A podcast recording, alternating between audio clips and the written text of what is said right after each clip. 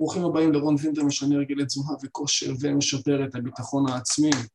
היום אני רוצה לארח אורח נכבד, חבר יקר, גם ממועדון היזמים שהכרתי אותו, אדגר אנטיס. אדגר הוא עוזר לצעירים בשנות ה-20 עד 30 שחווים אי ודאות וקשיים ורוצים לפרוץ ולהגיע לפריצה גופנית ומנטלית, רוצה לפרוץ, לעזור להם, להוריד את כל המחסומים ולהגיע ולשבור כל תקרת זכוכית אפשרית. קבלו אותו במחיאות כפיים סוערות, אתגר. היי די, כיף גדול להתארח בפודקאסט, תודה רבה לך רון על ההזדמנות. Uh, אני מתרגש נורא, פודקאסט ראשון שלי, אבל uh, עומד להיות מדהים. בדיוק, בכיף, אני איתך פה, שתינו בכיף, כרגע אנחנו נמצאים, ב, כמו שאתם רואים בבית, במועצת שבט, יש פה על האש מאחורה, עוד מעט תהיה קציצות גם, מי שרואה ביוטיוב. מה עם סטייקים? יש סטייקים? סטייקים יגיעו, עוד אני אדבר עם העוזרת שלי, עם תרצה, שתוציא. כן, כן. איך אתה, איך המרגש, אדגר? תודה שבאת. אה, מרגיש מדהים, אה, כיף גדול, כמו שאמרתי, יותר בפודקאסט, לתת מהידע שלי לעולם. אה, אני אוהב את זה. אני בתחום הזה כבר שלוש שנים של ההתפתחות האישית. העסק שלי עובד כבר באזור החצי שנה, לפני כן הייתי מאמן כבר שנתיים אנשים באופן מנטלי, אז כיף גדול להיות כאן. מעולה, מעולה, באמת אה, תודה שבאת. בוא תן לנו קצת רקע עליך, אדגר, איך הגעת לתחום הזה? אתה יודע, יש הרבה אנשים שזה מעניין אותם מוטיבציה והערכה, ובאמת לחסום ולפרוץ מחסומים, אבל איך הגעת להתעסק בזה?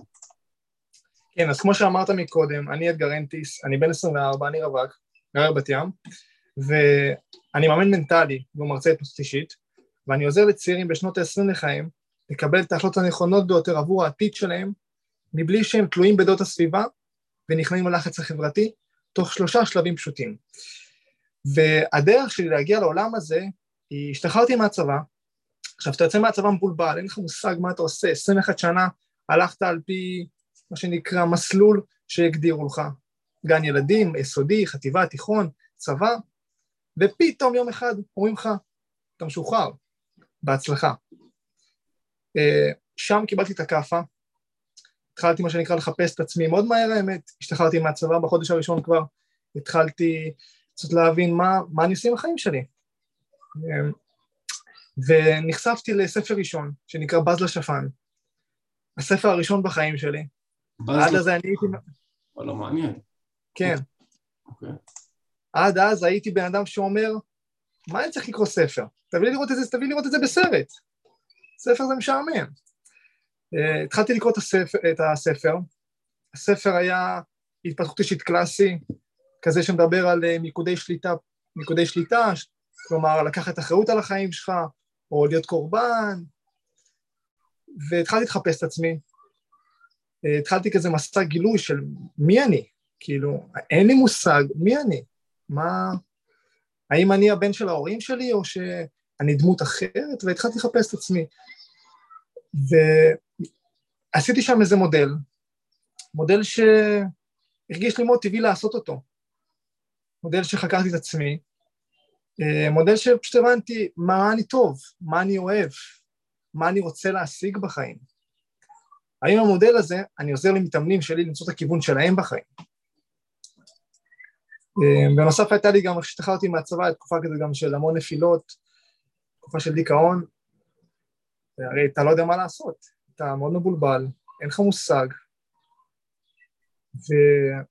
והבנתי שאני הצלחתי למצוא את מה שאני טוב בו, את מה שאני אוהב, הצלחתי לגלות מי שאני, ואני לא מוכן שאף אדם ירגיש את מה שאני הרגשתי, את התחושה הנוראית הזאת של, ה, של התסכול, של, ה, של הפחד, האי הוודאות, ואמרתי, אני עומד לעזור לאנשים למצוא את הכיוון שלהם בחיים ולהגיע לפריצות בדרך.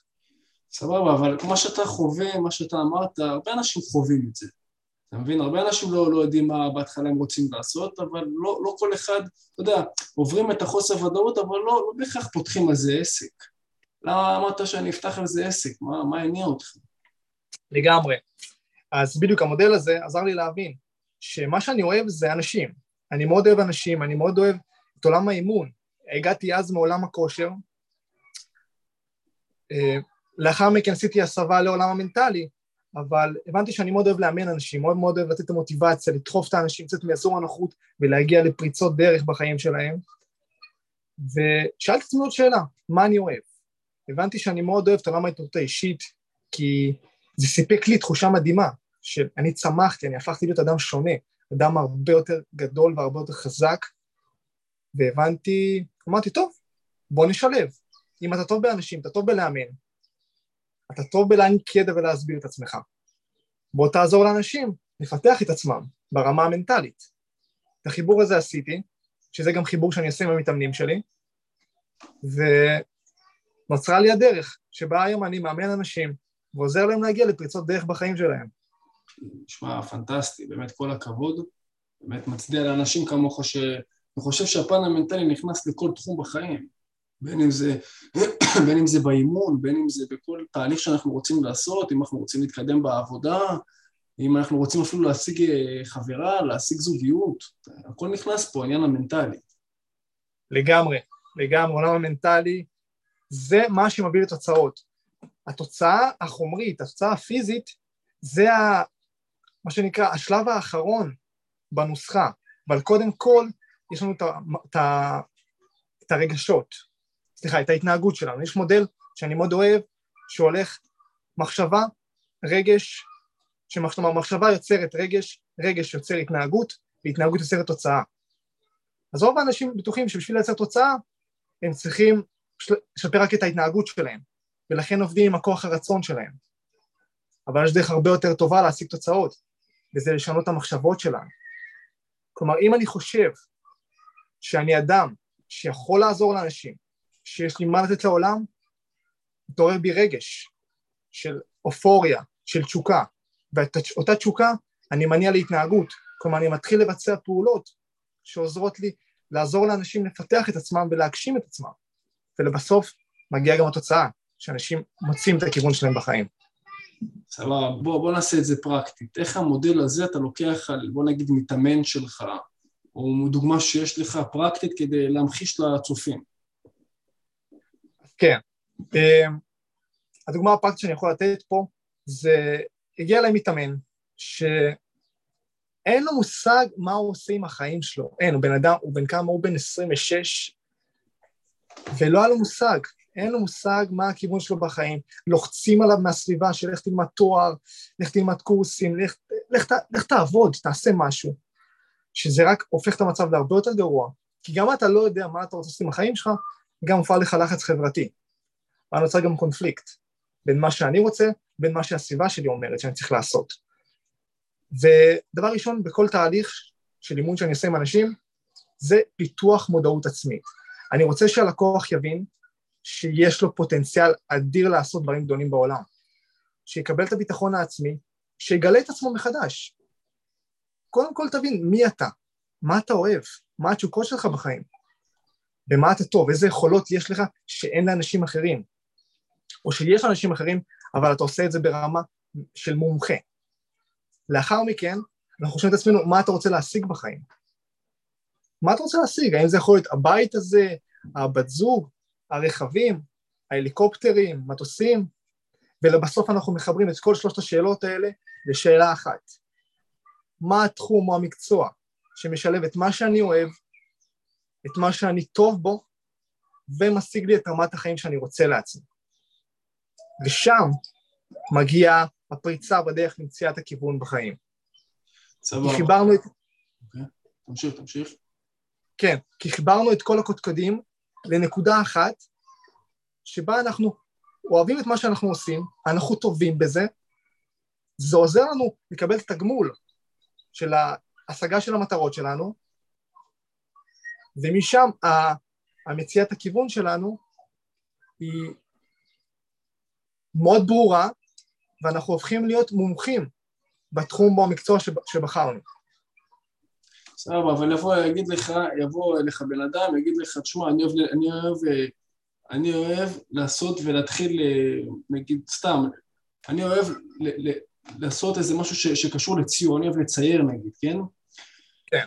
והוא טוב בזה, והוא באמת אה, ממש צייר מאוד נחשב ומפורסם, אבל הוא לא מאמין שיש בזה תגמול כספי. כי זה מה שאמרו לו, שאי אפשר להתפרנס מהתחום הזה. איך לדעתך באמת אה, אפשר אולי לבוא ואתה יודע, לגרום לו, ש, ש, שיהיה לו סיכוי שיש, לו, שיש בזה כסף. איך אפשר להגיע לדבר כזה לדעתך? קודם כל, כשבן אדם אומר לי את המשפט של אין כסף בתחום הזה, אני אומר לו, חרטא. חרטא. אין דבר כזה, אין כסף במקצוע הזה. לרוב האנשים אין כסף במקצוע הזה, כי רוב האנשים עושים את מה שרוב האנשים עושים. ואז בעצם העבודות והאומנות שלהם היא מאוד בינונית. אבל אם אתה הופך להיות אחד המומחים בתחום שלך, כסף יהיה בזה. אבל השאלה שלך, שכשבן אדם אומר לי, אין בזה כסף, דבר ראשון, אני מבין פה שיש פה אמונה מקבילה. הבן אדם מחפש סיבה או תירוץ למה לא לעשות את זה. אולי כי זה קשה, אולי כי הסביבה שלו אה, כל הזמן אומרת לו את זה, שאין בזה כסף. אה, הדרך שבה אנחנו פותרים את האמונה הזאת ומעיפים אותה, היא בעזרת שאלה אחת פשוטה.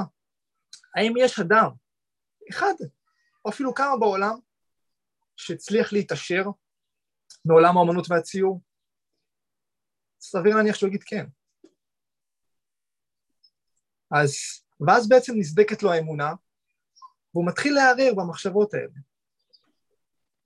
נכון, אבל מנגד הוא יכול להגיד, שמע, זה בן אדם אחד שהצליח, אבל רוב האנשים לא הצליחו. הוא יכול ללכת להסתכל על השלילה. איך אתה מניע אותו בתור מאמן ולה, ואומר לו, תשמע, סאסי, תסתכל עליו, הוא כן הצליח, הוא כן נהיה מיליונר, כן הרוויח הרבה מאוד כסף, איך אתה גורם לו לצאת מהחשיבה הצרה ואתה יודע, ולפתח את התודעה של השפע שלה, גם אתה יכול. אוקיי, okay, אני מבין מה אתה שואל עכשיו. בעצם איך אני עוזר למתאמן שלי להאמין בעצמו שהוא מסוגל. זה מה שאתה שואל, נכון? אז הדרך שבה אנחנו עושים את זה, היא קודם כל, אני מבקש ממנו, בוא תראה לי ציורים שלך, בוא תראה לי הוכחות. כלומר, אני רוצה שהבן אדם ירגיש שהוא מצליח ליצור משהו, שהוא לא סתם מדמיין שהוא צייר טוב, אלא יש משהו הוכחות. אני אבקש ממנו לבקש פידבק מהסביבה שלו, ללכת להראות ציורים לחבר'ה, לחברים, למשפחה שלו, ולקבל פידבק. כי אם הוא באמת צייר טוב, אז כנראה שהפידבקים יהיו חיוביים. אה, בנוסף, אנחנו עובדים על אה, חיזוק הביטחון העצמי שלו, בעזרת, כמו שאמרתי, אה, גילוי של האדם שהוא. שיצא מהתבנית הזאת שהוא עוד צייר בינוני. אני ממש מכניס את הבן אדם למצב שבו הוא ממש מרגיש איך זה להיות הצייר המומחה הזה שהוא רוצה להיות. ממש מכניס אותו למצב תודעתי שהוא ממש מרגיש שהוא אותו אדם שהוא רוצה להיות. ואז מתפתח לו הביטחון העצמי, ואנחנו מתחילים באותו רגע לייצר כבר פעולות. אותן פעולות מייצרות מוטיבציה, ושומרות בעצם על, ה, על, ה, על הביטחון העצמי, מה שנקרא חם, ו, ושם מתחילות להיות תוצאות. והתוצאות מביאות עוד מוטיבציה, והלקוח מתחיל להבין, הנה, יש לנו תוצאות. וזה גורם לו להאמין שהוא מסוגל להפוך להיות הצייר הזה שהוא רוצה להיות. כן, אבל איך אתה מחזק לו את הביטחון העצמי? נגיד, אתה יודע מה, והוא מצייר ואין לו שום פידבק שהוא טוב. איך אתה, אתה יודע, הוא רק בתחילת הדרך, תראה, גם יש, יש, שאתה יודע, הבדל שמיים וארץ בין צייר שמצייר פעם ראשונה לבין צייר שמצייר ציור אחד לבין הציור המאה או המאתיים שלו, יותר משופשף. איך אתה גורם לבן אדם להאמין בו שיש לו פוטנציאל, גם, גם אם הוא לא רואה אותו כרגע. איך אני גורם לו להאמין שיש לו פוטנציאל? אה, קודם כל אנחנו נעבוד על החוזקות שלו. יכול להיות שהוא גם צייר טוב, והוא גם יכול להיות שהוא, תן לי עוד משהו, נגיד תכונה שהוא טוב בה, או יכולת ש... נגיד סתם, הוא, אתה יודע, הוא בן אדם שהוא הוא יודע, הוא יודע לבוא ולבצע דברים מהר, ביצועיסט, נגיד.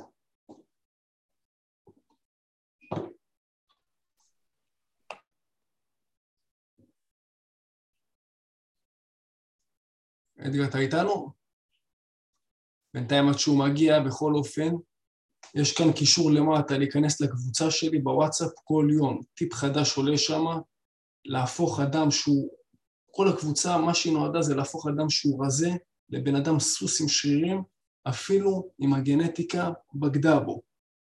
בינתיים עד שאדגר יחזור, כנראה יש לו שם בעיות אה, תקשורת קלות. רק רגע.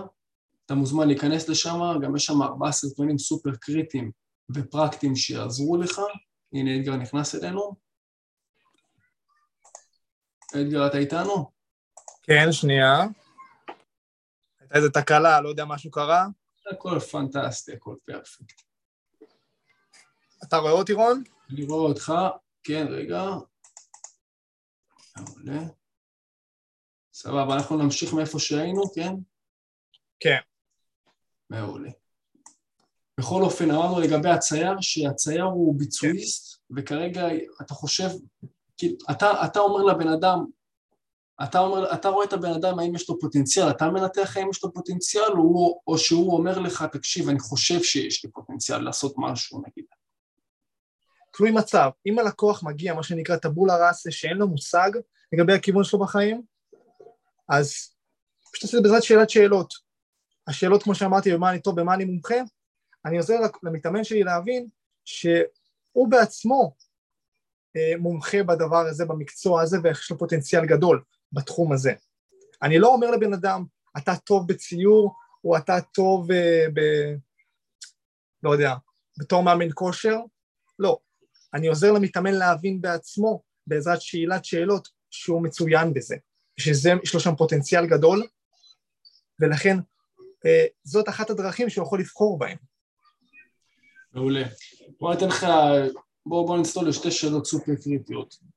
דבר ראשון, אתה יודע, בוא, בוא נתחיל, בוא, בוא נגיד ככה, עבדת פעם עם אנשים שהם רווקים שרוצים להכיר זוגיות? אה, פחות יוצא לי לעבוד עם רווקים שמחפשים זוגיות, זה פחות התחום שלי, זוגיות, אבל אה, מה זה בעצם זוגיות? זוגיות זה מערכות יחסים עם אנשים. נכון. עכשיו אני מדבר איתך בקטע שאומנם זה פחות התחום שלך, אבל אני מניח שאולי יהיה לך כלים לתת לצופים ולמאזינים. אחת האמונות המגבילות שאני נפגש איתן, אתה יודע, עד לא מזמן הייתי הולך כל שבוע גם, עושה pickup, אתה יודע מה זה pickup? כן, כן, מכיר. הולך וזה נחמד, נתחיל עם בנות, סבבה, אווירה טובה. עכשיו, אני בהתחלה ככה כן הייתי מפחד מלגשת לבחורות, אבל עם הזמן זה דבר שלאט לאט ירד, כמו כל דבר. אם אתה עולה על במה פעם ראשונה, זה מפתח, זה לא נעים, אבל עם הזמן אתה מקבל קצת כלים ואתה נהיה יותר משופשף כזה, כמו סכין. לגמרי. השאלה שלי, איך אתה מפרק בתור מאמן אמונה מגבילה של בן אדם שיודע שהוא בשיחה עם אנשים, הוא מדבר בצורה קולחת והכל בסדר, אבל כשהוא מגיע לבחורה, פתאום אין לו מה להגיד. מה עושים כן. וואי, זאת, אה, זאת שאלה מצוינת, רון. אה, זאת שאלה שכל כך הרבה אנשים שואלים אותי, אמנם אני לא מהתחום, אבל uh, הרבה אנשים מתייעצים איתי בנוגע לזה, של איך אני מגיע לבחורה, ומדבר איתה בביטחון עצמי, ולא מתחיל לגמגם ולקרוס בלחץ. ודבר שאומר לי דבר מאוד פשוט, הבחורה שאתה מדבר איתה, היא בן אדם. היא בן אדם.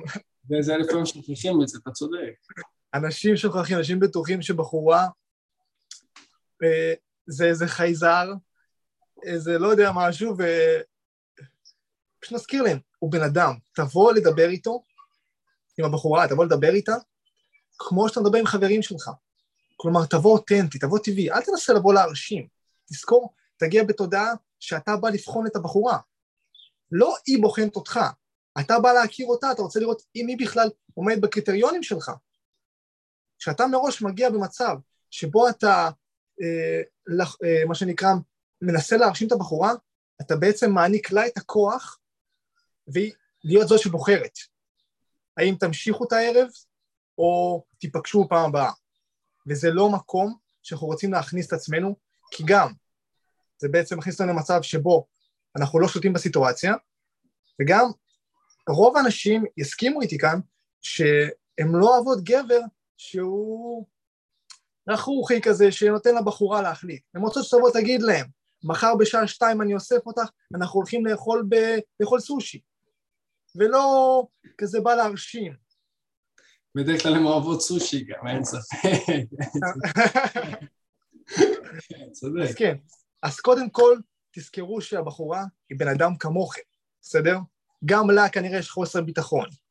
גם לה אין לה הרבה ניסיון בעולם הזוגיות או מערכות היחסים בכללי. דבר שני, כמו שאמרתי, תהיו אותנטיים, תבואו טבעי, תבואו ליהנות. אתם באים לפתח שיחה עם בחורה, אתם לא באים להוציא מספר או אה, באים להשקיף את הבחורה, לא, אתם באים ליהנות משיחה. אם השיחה היא טובה ואתם נהנים בה, מצוין, בואו נמשיך אותה, בואי תביא את המספר שלך, או אפילו בואי נלך עכשיו לאיזו מסעדה ונשב ונכיר. אז אחד, לצאת מה, מהאמונה הזאת שבחורות הן חייזרים, הם לא, ודבר שני, להיות אותנטיים, להיות טבעיים. סבבה, בוא, בוא, זה אני מסכים, בוא נלך איתך עוד טיפה על הרזולוציות. איך אני נהיה רגוע לידה? איך אתה נרגע? וואי, זאת גם שאלה מדהימה. אחרי זה תעלה את השאלות האלה לסטורי אצלך, לשאלות תשובות, אה? כן, כן, זו שאלה מצוינת האמת. איך אני מרגיע את עצמי? קודם כל, סטופ ונשימות. לנשום, להכניס מהאף, להוציא מהפה. כי מה שמייצר את הלחץ, לפני שאנחנו ניגשים לבחורה, זה התמונה הזאת בראש שאני ניגש אליה ואני לא יודע מה להגיד לה. זה מה שמייצר את הלחץ. אז אנחנו צריכים, מה שנקרא, לקטוע את התמונה הזאת, לנשום ולהתמקד בדברים אחרים. להתמקד ב"אני עכשיו ניגש לבחורה" ושואל אותה מה קורה. אני, אני אדגר, איך קוראים לך? לא, לא מה שנקרא ישר ללכת לתמונה בראש של אני מתחיל לפתח שיחה, ואז אני לא יודע מה לעשות, ואני מתחיל לגמגם ואני נתקע. אז קודם כל, להעיף את התמונה הזאת בראש ולהכניס תמונה חדשה, שאתם ניגשים במטרה אה, להכיר את הבחורה, לשאול מה השם שלה, פשוט להכיר אותה. כמו שאתם ניגשים לחבר חדש, לחבורה חדשה, אתם מציגים את עצמכם, מה קורה, אני אדגר, נעים מאוד, מה שמך? ככה, ומשם זורמים. פשוט לזרום. זה אני מסכים, זה אני יכול, אני יכול לתת גם אה, ככה את הדגש שלי. אמנם אני לא מתעסק בזה, אבל כן לקחתי קורסים ועשיתי גם את זה בשטח, מה שנקרא וובל טוק. ברגע שניגשים לבחורה, אל תחשוב על מה היא הולכת להגיד, תחשוב מה השלב האחד שאתה עושה, זה הכל. אתה הולך אליה רק אומר לה היי, לא נתחיל לחשוב איפה תגורו ביחד, חכה, מה אתה קופץ לשם? חכה, שלב שלב, בוא, בוא תגיד לה רגע היי, תתחיל מהי, עזוב אותך שטויות. אחרי זה תמשיך הלאה. לא, לא לחשוב על, אתה מבין, אי אפשר לנסוע לאילת בלי לעבור, בלי, בלי לעבור דרך, דרך אה, אזור באר שבע או תל אביב. יש קטעים, יש אה, תחנות שצריך לעשות, אתה לא יכול לקפוץ ישר, ישר לסוף. אז זה באמת הדבר הקריטי. דבר אחד, רק להגיד לה היי, לגשת, לשים אותך פיזית לידה, לקחת את הנשימות, כמו שאמרת, זה באמת עוזר, להבין, אוקיי, סבבה, אנחנו רואים פה, היא לא טרף, היא לא תעשה שום דבר והיא לא נושכת אותך. הכל בסדר, אפשר לגשת אליה. זה בקטע הזה, כן. בדיוק, בדיוק, מסכים איתך לגמרי, אחי. אה, לא, כי אני, הרבה גברים עושים את זה, הם כאילו, מכיר, רואים בחורה בבר ואומרים, זאת, כאילו, ישר הם מריצים בראש על איך הם מעבירים את הלילה, או איך הם מתחתנים איתה. אחי, לאן אתה רץ? כן, או שהם אומרים שהיא סנובית. מי, מי אמר? זה תירוץ, זה תירוץ. קלטת אותה, אתה יודע מי זאת בכלל? מה אתה קופץ למסקנות? לא, לא, עזוב, נכון. היא ברמה, אתה יודע, היא ברמה מאוד גבוהה עליי. אתה מבין? גם הם לוקחים אותם ומקטינים את עצמם. בדיוק, יש לך, יש לך חבר. הם מגיעים בראש כאילו עם מטרה מסוימת של להשכיב, של להשכיב אותה, של, לא יודע, להתחתן איתה. אחי, לאן אתה רץ? אחי, אתה בא קודם כל להכיר אותה. לך תדע פתאום אה, אתה מתחיל לדבר איתה, אבל היא לא הטעם שלך בכלל. נכון.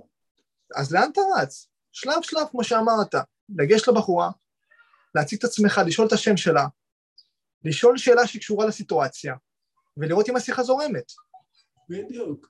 זהו. כל, כל המשפטים גם, אה, אתה יודע, אבא שלך גנן, כל הדברים האלה, מה, זה שובר אחלה, אחלה קרח, כן?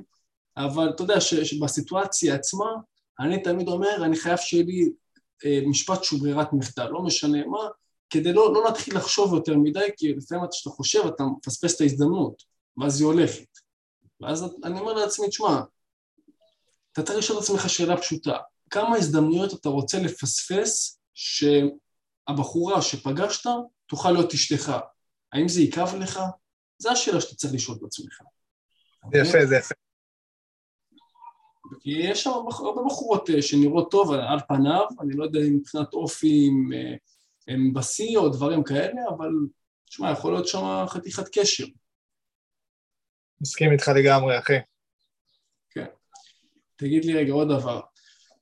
אני בטוח גם שהזה, הבחורצ'יק בן 26 שהגיע אליך, הוא התלבט האם ללכת ללמוד תואר או לא תואר. עכשיו, יש כאלה אנשים שחושבים שהתואר והתעודה תיתן להם, אה, אתה יודע, הרבה כסף, תיתן להם כסף, יוקרה, כבוד, אבל זה לא בהכרח טוב להם, והם יודעים את זה, הם עושים את זה כי הם רוצים לרצות את המשפחה. מה, מה אתה היית עושה במצב כזה לדעתך?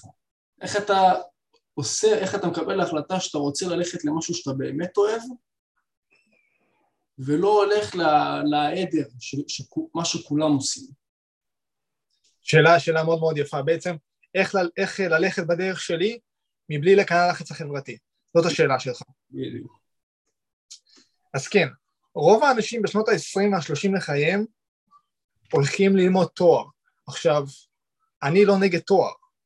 אני נגד תואר כשאתה עושה את זה כי אמרו לך לעשות את זה. אם אתה רוצה להיות רופא, לך תלמד תואר. אם אתה רוצה להיות אה, עורך דין, אתה חייב תואר. אבל אם אתה רוצה נגיד להקים עסק, נגיד עסק כמו שלי ולך יש, בעולם האימון, אתה מעולם הפיזי, אני מעולם המנטלי, אתה לא צריך שום תואר, אתה צריך ביצים. זה מה שאתה צריך.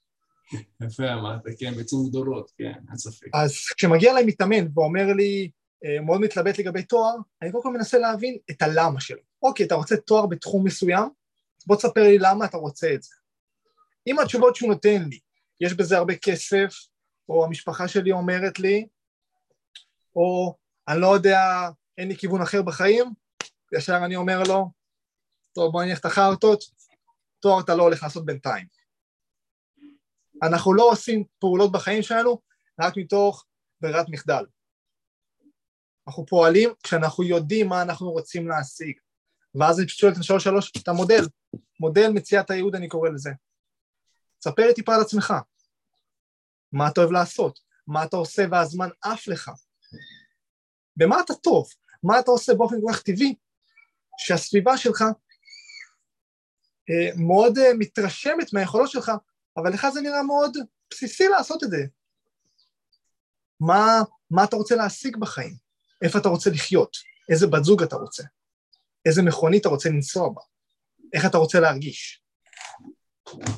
אה, הבן אדם מתחיל, מתחיל לענות על השאלות האלה, מתחיל ליפול לו האסימון קצת לגבי מי הוא, לגבי זה שיש דרך אחרת ללכת בה, לא רק תואר.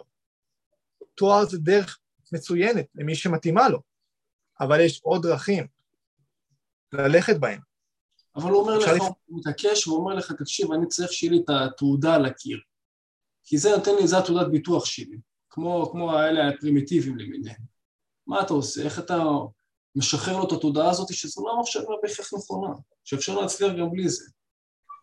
אתה יודע, אלה עם התעודות, זה משהו מאוד, מאוד מאוד יפה שאני רואה איתם. הם באים ואומרים לי, אני צריך את התעודה הזאת על הקיר, כדי שיהיה לי איזה משהו, אתה יודע, שאני אוכל להתחיל. ואז הם עושים את התעודה, ומה קורה? שהם אחרי זה מבינים שוואלה, הם, הם לא למדו מספיק, הם ציפו להיות אה, גאונים אחרי קורס אחד, אבל אין להם מספיק ידע, ואז הם לומדים עוד תעודה, ועוד תעודה, ועוד תעודה, וזה נכנס לופ. נכנסים ללופ ופשוט לא עושים, פשוט כל הזמן לומדים דברים, אבל לא מיישמים. אה, זה מאוד מאוד יפה לראות את האנשים האלה. אה, הדרך שבה אני מתמודד עם אדם שאומר לי, אני צריך את התעודה הזאת, אני שואל אותו, אוקיי, מה התעודה הזאת תיתן לך? הוא אומר, אז הוא מספר לי, תיתן לי ידע, מדהים. אני אומר לו, האם יש דרכים אחרים, אחרות להשיג את הידע הזה, ואפילו ידע יותר טוב?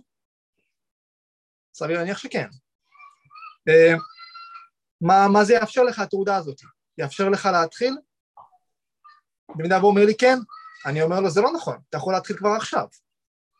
אתה לא במקצוע כמובן, רופא אתה לא יכול להיות, אבל אם אתה רוצה להיות, אה, אה, לפתוח עסק בעולם התזונה, אז אתה יכול להתחיל מהניסיון שלך. אנשים, אנחנו עושים, היום אה, יש מהפך בעולם. אנשים כבר פחות מחפשים את התעודות, אלא מחפשים תוצאות. walk the talk, מה שנקרא.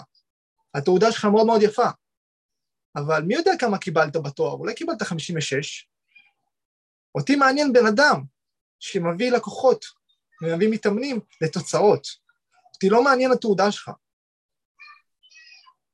כן, זה, זה, אה, זה, זה מזכיר לי סיפור שהיום ראיתי, אתה יודע, אני עוקב אחרי עמרי כהן ביוטיוב, והוא העלה סיפור על זה שיש לו עובדת שהוא, הייתה עובדת והייתה עובדת טובה, והוא קידם אותה להיות מנהלת.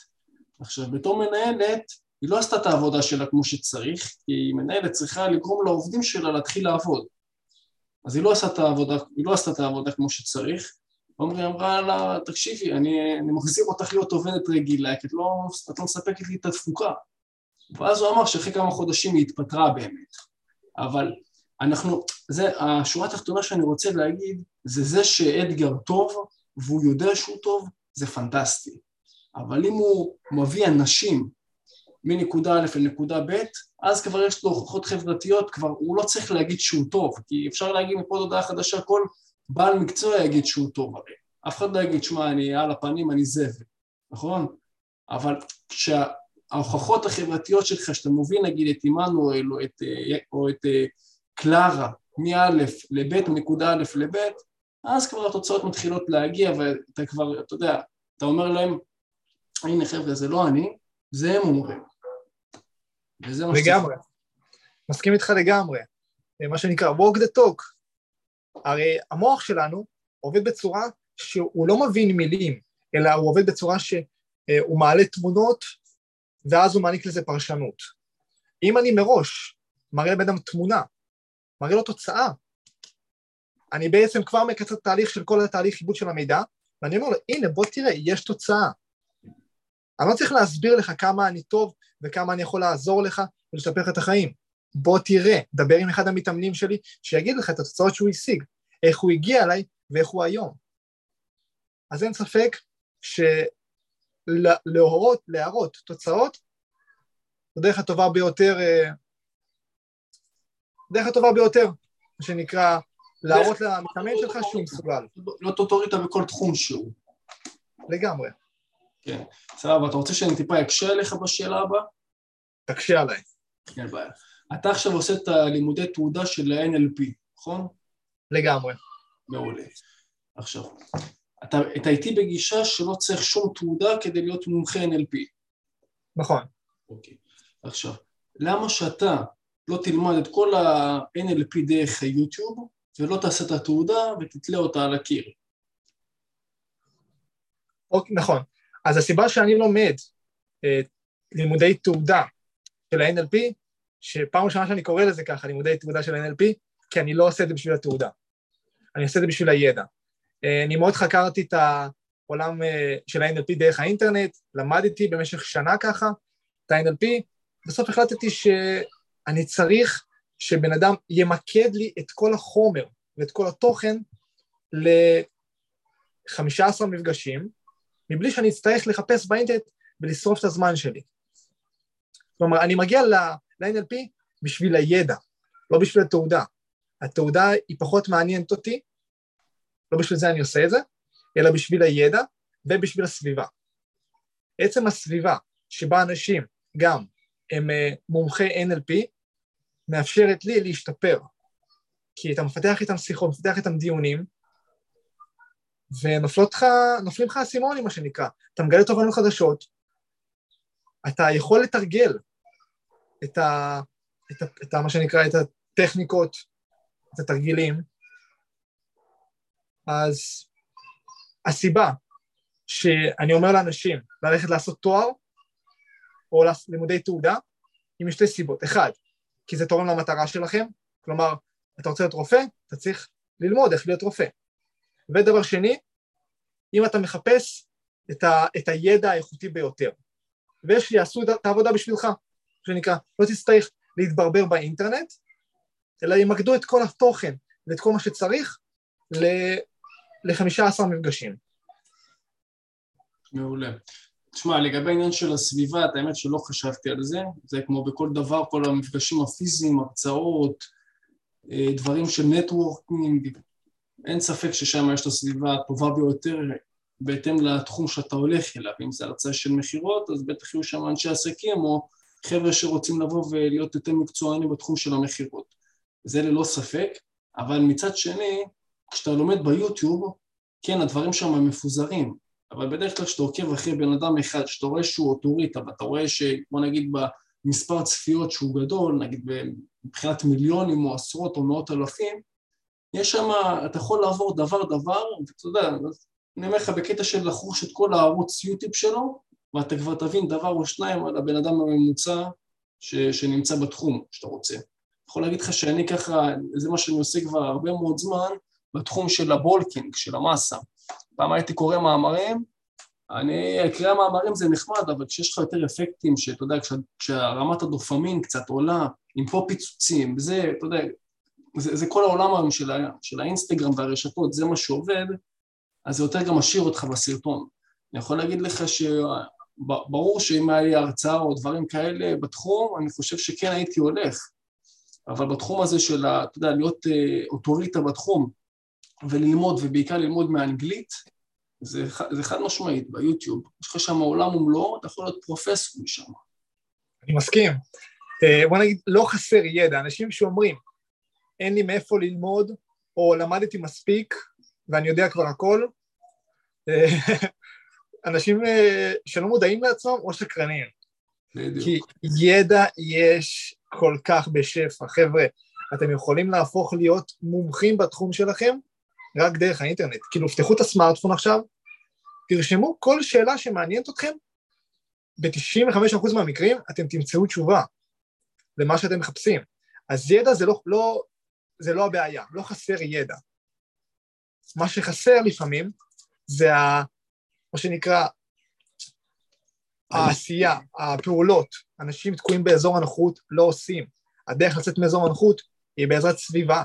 כלומר, כשאתה רואה, אתה נמצא בסביבה שבה אנשים מהתחום שלך, והם כבר מאמנים, הם כבר מרצים בתחום, זה נותן לך עוד זריקת מוטיבציה. אוקיי, סבבה, בוא, בוא אנחנו, אני מסכים עם מה שאתה אומר. תגיד רגע, אם נגיד יש בן אדם שרוצה לעשות תהליך מסוים, ויודע נגיד תהליך של ירידה במשקל, והוא יודע מה צריך לעשות, והוא מבין את הנוסחאות ואת כל הגירעון, כי זה מה שצריך לעשות באמת, וככה יורדים. אבל תכלס, הוא לא זז, שיש פיתויים הוא מתפתה.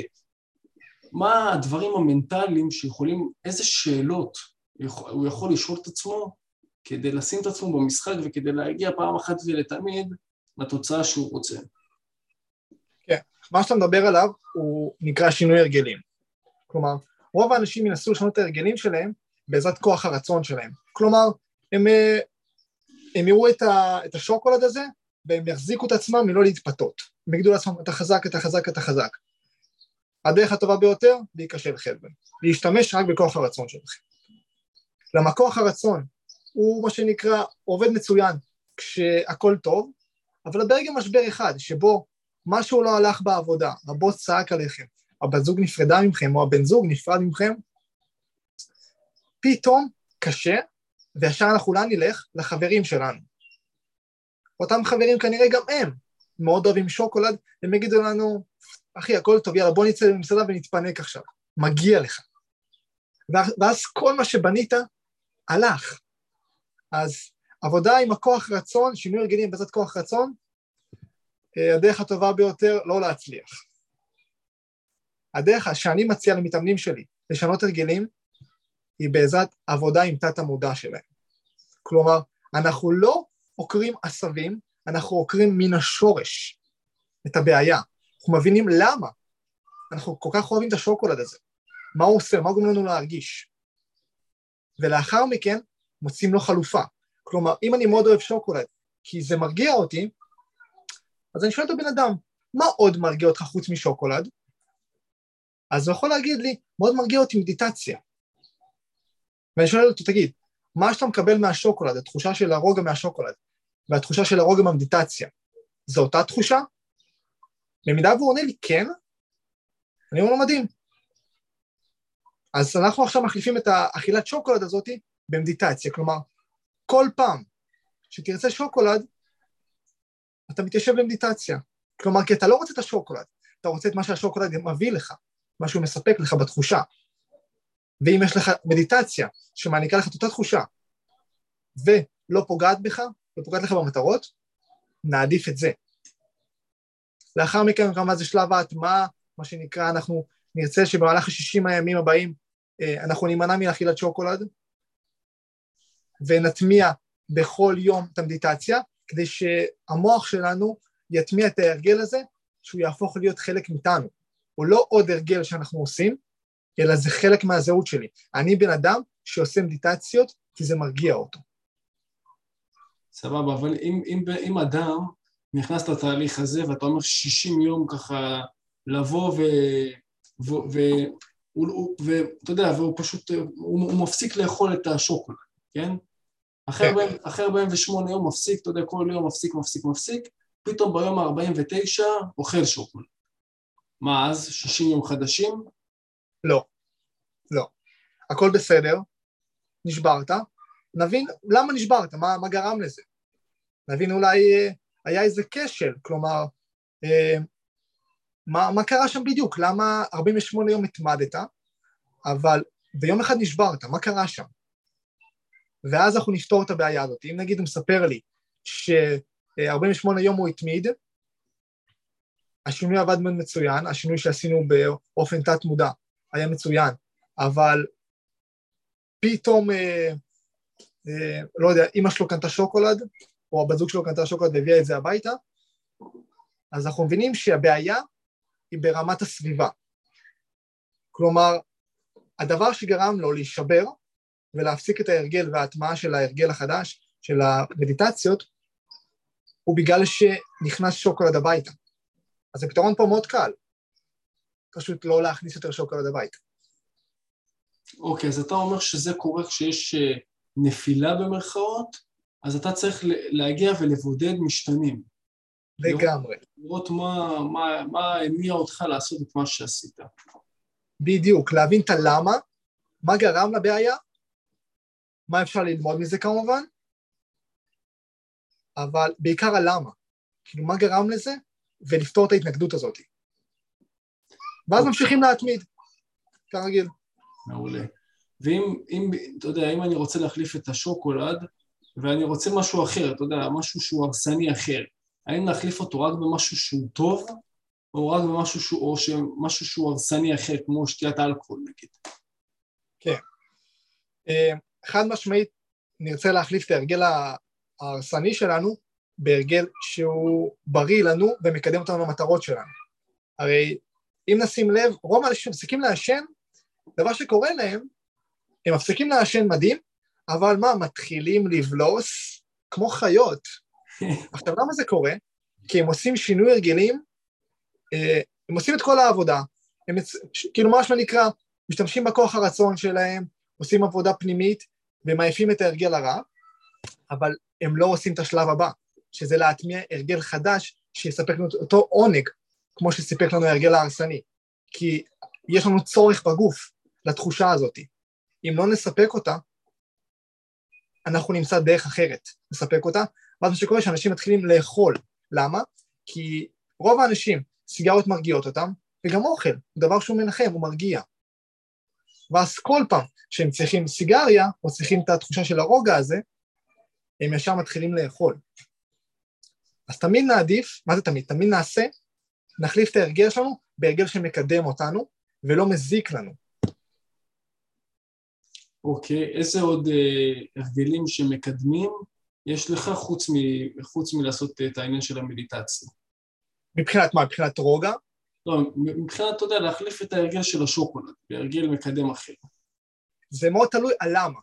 לבן אדם אחד השוקולד הוא מאוד מרגיע, לבן אדם שני, הסיבה שהוא אוכל שוקולד, כי אה, זה הדרך שבה הוא חוגג הישגים. לבן אדם שלישי, הסיבה שהוא אוכל שוקולד, כי... אה, בוא תן לי סיבה למה בן אדם יכול לאכול שוקולד. טעים, טעים לו בפה. כן, טעים לו, אבל למה טעים לך? מה, מה זה גורם לך להרגיש? אה, אוקיי, מה זה גורם להרגיש? אה, נגיד סתם אחרי ארוחת צהריים, אז זה סוג של קינוח, סוג של אה, צ'ופר. צ'ופר, אוקיי. אז הנה, שוב פעם העניין של הצ'ופר. אז אנחנו נרצה לשנות את ההרגל להרגל בריא, אבל גם מעניק את התחושה של הצ'ופר. כלומר, אנחנו נשאל אותו, איזה תחביב אתה מאוד אוהב לעשות, אבל לא יוצא לך לעשות? ואדם יכול להגיד, אני מת על מוזיקה, מת על לנגן, אבל אף פעם לא יוצא לי. אז אם הוא מחפש, אם הלמה, אם הלמה שלו זה הסיבה שהוא מחפש צ'ופר, לפנק את עצמו, אז אנחנו נגיד לו, מצוין, קח את הגיטרה, תנגן במשך עשר דקות, רבע שעה, לאחר הארוחה, זאת הצ'ופר שלך, זה הצ'ופר. אוקיי, אבל אתה יודע, יגיע בן אדם בהתחלה שהוא, שהוא, שהוא ממש מתחיל בעניין של הגיטרה, והדברים לא יצאו כמו שהוא רוצה, אתה יודע, הוא לא יהיה מקצוען בהתחלה. אז איזה צ'ופר יש לי, אני, אני מנגן על הפנים. העיקר, העיקר העניין של הניגון זה הפעולה ש, שתצ'פר אותך? לא, לא. מה שחשוב לנו הוא לא, אה, שתי דברים חשובים לנו בהטמעת הרגלים חדשים. אחד, שהרגל יהיה בריא ונכון לנו, שמקדם אותנו למטרה שלנו, ושתיים, שהוא מספק לנו את אותה תחושה כמו ההרגל ההרסני שלנו. זה שתי גורמים שחייבים אה, להיות בשינוי הרגלים. אז יכול להיות שהבן אדם לא משיג את הצ'ופר מהניגון בגיטרה, אז אני אשאל אותו איזה תחביבים אחרים יש לך? מה אתה, איך אתה חוגג, איך אתה חוגג אה, ניצחונות כשאין לפניך שוקולד? הוא יכול להגיד, וואלה, אני מתקשר לכל החברים שלי ומספר להם את ה, על ההישגים שלי. מאוד קל. יש, יש לך שאלה מסוימת שאדם צריך לשאול את עצמו כשהוא רוצה שיהיה לו את אותה תחושת עונג של השוקולד, כדי שהוא, שהוא יוכל להגיע פשוט ב, מתוך מחשבה שיגיע לגורם אחר שמה, שנותן לו עונג. יש לך נגיד איזו שאלה מכוונת ככה, מה... כן, מה יש כמה שאלות. בשביל לשנות הרגלים, מה שנשאל את עצמנו, שאלה, את השאלות הבאות. אחד, מה השוקולד הזה מספק לי? כלומר, מה הוא גורם לי להרגיש? זאת השאלה הראשונה. אנחנו רושמים את זה, נגיד אמרנו זה תחושת הרוגע. לאחר מכן נשאל את עצמנו, איזה עוד דברים גורמים לי להרגיש את התחושה שרצינו להרגיש, שזה הרוגע במקרה הזה, אבל הוא לא אה, פוגע לי במטרות ולא פוגע לי בבריאות. שתי שאלות. אם הרגל שהוא פוגע בבריאות, עדיף לא לעשות אותו, נכון? לגמרי. אנחנו לא מחליפים הרגלים הרסניים בהרגלים הרסניים אחרים. זאת לא המטרה. זה לא העניין, כן. אז לא... למה אני עושה את זה? למה אני... למה כל כך חשוב לי ל... מה זה גורם לי להרגיש? השאלה הראשונה. והשאלה השנייה, איך אני יכול להרגיש את אותו דבר מבלי לפגוע לי במטרות ובבריאות שלי. שתי שאלות. מעולה. מעולה, תודה רבה, רשמתי. איך אני יכול להאמין בעצמי שאני יכול לבצע את מה שאמרתי שאני אעשה?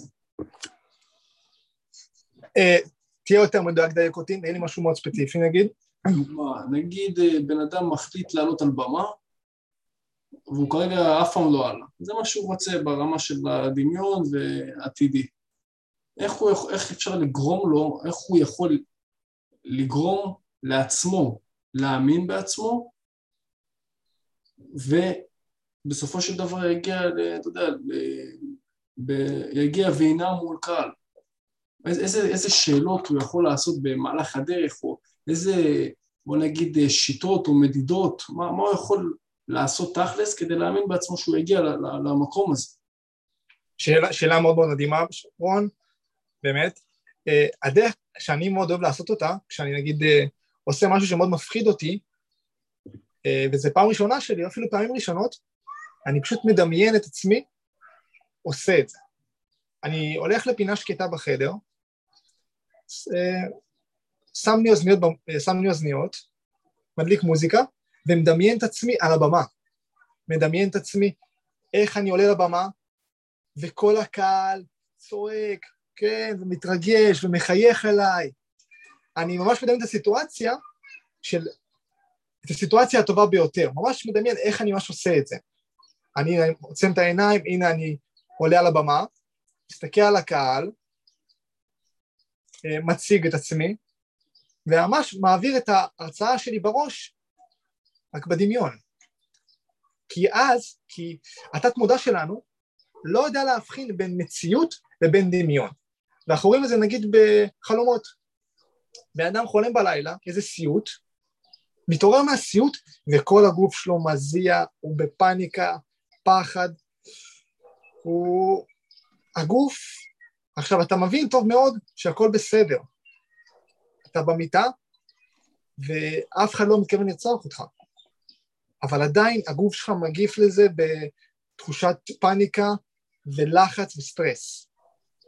אז זאת הדרך הפחות טובה של הכלל הזה, של הכלל שהתת מודע לא מבחין בין דמיון לבין מציאות. אפשר גם להשתמש בזה בקטע טוב, כלומר ממש לדמיין את מה שאנחנו רוצים להשיג או רוצים לעשות. מעולה, כן, כן, מסכים איתך לגמרי. זה מתחבר לי לעניין הזה, לפעמים שאנשים עצבניים, ואתה רוצה הרי, אתה יודע, אתה עצבני ואתה רוצה להשתחרר מהעצבנות, אז אתה יכול לקחת איזה מזלג או איזה כפית, ולשים אותה כאן, ב... אמרו לכם את זה פעם? לשים את זה, אתה יודע, באזור של הפה, וזה עובד על המוח שמכניס לך מצב רוח טוב ואנרגטיות יותר. אז באמת, אם אתה רוצה, אתה יודע, לשנות אה, מצבים בשנייה, זה אחלה של דבר, אתה יכול ממש אה, לעבוד עליו. נכון. מה שאתה בעצם אומר פה זה ששפת הגוף שלנו משפיעה על התחושה האישית שלנו, והתחושה האישית שלנו משפיעה על שפת הגוף שלנו. זה, זה סוג של כזה מעגל של מחזוריות. כלומר, okay. אם אני רוצה להרגיש דבר מסוים, אז מה שאני אעשה זה אני אעלה את, ה, את האנרגיה בגוף. אני אקפוץ, אני ארקוד, אני אשיר, ואז ישפר את התחושה. ברור. זה עוד, עוד דבר גם לפני שאתה מגיע לרעיון עבודה, אז אתה יודע, לקחת את הידיים ולמתוח אותם כמו סופרמן. מכיר את זה? ברגע נכון. שאתה מתח אותם ככה, אתה מראה שאתה חזק, עוד פעם, שפת גוף נכנסת פה, מראה שאתה חזק, אתה בטוח בעצמך, ואתה יורה, ואתה גם מראה כריזמטיות ואסרטיביות ברעיון עבודה. ואז הסיכויים שלך להצליח הם גבוהים יותר. נכון, לגמרי. אז כמו שאמרנו, אם אמרנו בן אדם נגיד מפחד לעשות משהו, וזה מאוד מלחיץ אותו, אז יש אופציה או לדמיין את המצב, ממש לדמיין את הסיטואציה של איך אני עולה לבמה, איך אני מרצה, איך אני מדבר על הנושא הזה, ממש להריץ את זה בראש, כדי שכשאנחנו נעשה את זה במציאות, התת מודע יגיד לעצמו, הכל טוב, כבר עשיתי את זה בעבר, זה כבר לא מלחיץ אותי, זה לא פעם ראשונה שלי. עשית את זה בעבר בתוך הדמיון, לא, לא, זה לא באמת שעשית את זה, אבל אתה כן משקר עליו. נכון. כן? התת מודע לא מבין, הוא לא מבין שלא עשית את זה. הוא בעיניו אומר, כבר עשיתי את זה, כבר הייתי במצב הזה, כבר אני יודע איך לעמוד על הבמה ולדבר על הנושא הזה שאני מרצה עליו. כבר הייתי פה, אז זה כבר פחות מלחיץ אותי. בדיוק. והדבר השני זה שפת גוף, שפת גוף פתוחה, שפת גוף של ביטחון, של עוצמה, של כוח, זה עמידת הסופרמן שאמרת, זה הלחייך במשך שתי דקות. מחקרים מראים שלחייך או לעמוד בעמידת סופרמן, אה, בעמדת כוח, מעלה ב...